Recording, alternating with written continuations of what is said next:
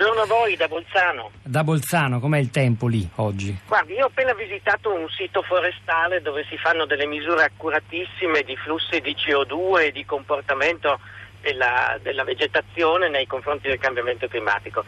A quella persona che lei ha appena citato, che dice non è ancora successo niente, non è, non è vero che la natura sta collassando, io consiglierei di andare a leggersi i dati e di capire che quando i sistemi naturali collassano, in genere per lungo tempo resistono, danno poco preavviso e poi da un giorno all'altro siamo alla catastrofe. Quindi possiamo essere fortunati che finora non abbiamo visto ancora grandi segni di collasso, ma non bisogna arrivare lì, perché nel momento in cui il collasso c'è siamo spacciati. Quindi abbiamo ancora un tempo residuo per intervenire, tempo che è sempre più breve, tempo che si va esaurendo in chiacchiere, in negoziati internazionali, Trump che fa marcia indietro sul, sull'accordo di Parigi, ma le leggi fisiche vanno invece avanti inesorabili per la loro strada. Quindi tutti i dati che abbiamo già sentito, oltre che essere quelli macroscopici degli eventi che fanno del male come un'inondazione, come un, un uragano, abbiamo invece un, uno strisciante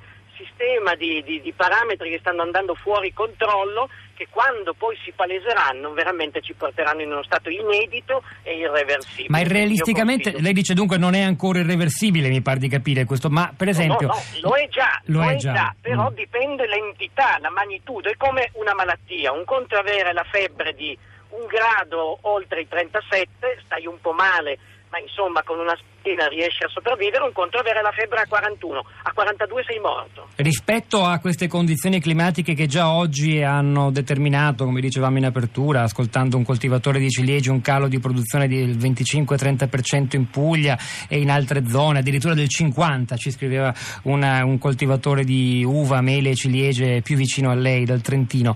Eh, rispetto a questi fattori, la, la stagione primaverile che si anticipa, poi viene seguita, come è successo anche quest'anno, da un ritorno del freddo che dunque sega le gambe a, a, alle fioriture. Qu- queste cose ormai ce le dobbiamo tenere così o, o, ci sono dei comportamenti umani che potrebbero in qualche modo invertire la rotta e farci tornare a come si stava e si coltivava dieci o vent'anni fa?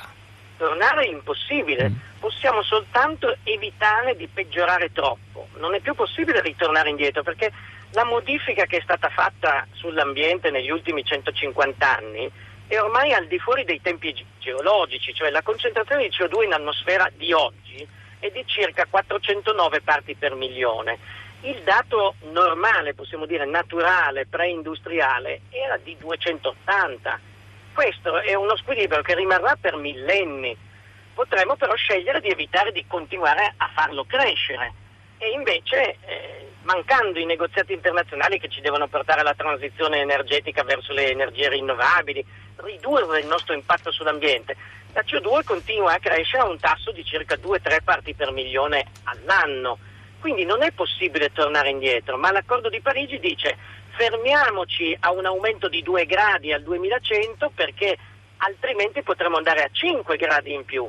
5 gradi in più è disastroso, cioè è una terra inedita, incognita, due gradi in più lo sarà lo stesso, ma con un margine di adattamento che probabilmente riusciremo ad affrontare con meno danni alla nostra società. Un'ultima domanda. Prima con Stefano Masini di Coldiretti si faceva riferimento anche ad abitudini migliori dei consumatori che certo non possono influire sulle precipitazioni e sulla siccità, però possono rendere la nostra agricoltura un po, più, un po' più resiliente. Per quanto riguarda le singole scelte individuali, abbiamo capito gli accordi di Parigi, vedremo chi li rispetterà, se Trump farà marcia indietro oppure no ma noi come singoli ascoltatori, possiamo come singoli cittadini e magari anche ascoltatori, eh, possiamo fare qualcosa. Lei a questo proposito, quello delle scelte individuali, aveva anche dedicato un libro eh, recente, Prepariamoci a vivere in un mondo con meno risorse, meno energia, meno abbondanza. Prepariamoci come?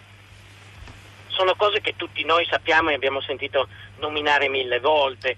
Vanno da quei grandi comparti che sono l'uso dell'energia, eh, sprecarne di meno e possibilmente passare via via alle energie rinnovabili, quindi chi può si mette i pannelli solari sul tetto, è vero che non possono ancora produrre l'energia di notte perché il sole non c'è, ma intanto facciamo quella di giorno, vuol dire una bella fetta percentuale che possiamo sottrarre alle energie fossili. Possiamo decidere come muoverci, i trasporti, un conto è girare tutti in Maserati, un conto è prendere l'autobus o il treno o la bicicletta oppure una vettura elettrica piccola caricata magari con i pannelli fotovoltaici. Le scelte alimentari sono importanti, l'agricoltura patisce per il, eh, i capricci climatici, ma l'agricoltura è anche la fonte di circa il 25% delle emissioni globali. Quindi la nostra piccola scelta di cosa consumiamo è importante, mangiare meno carne.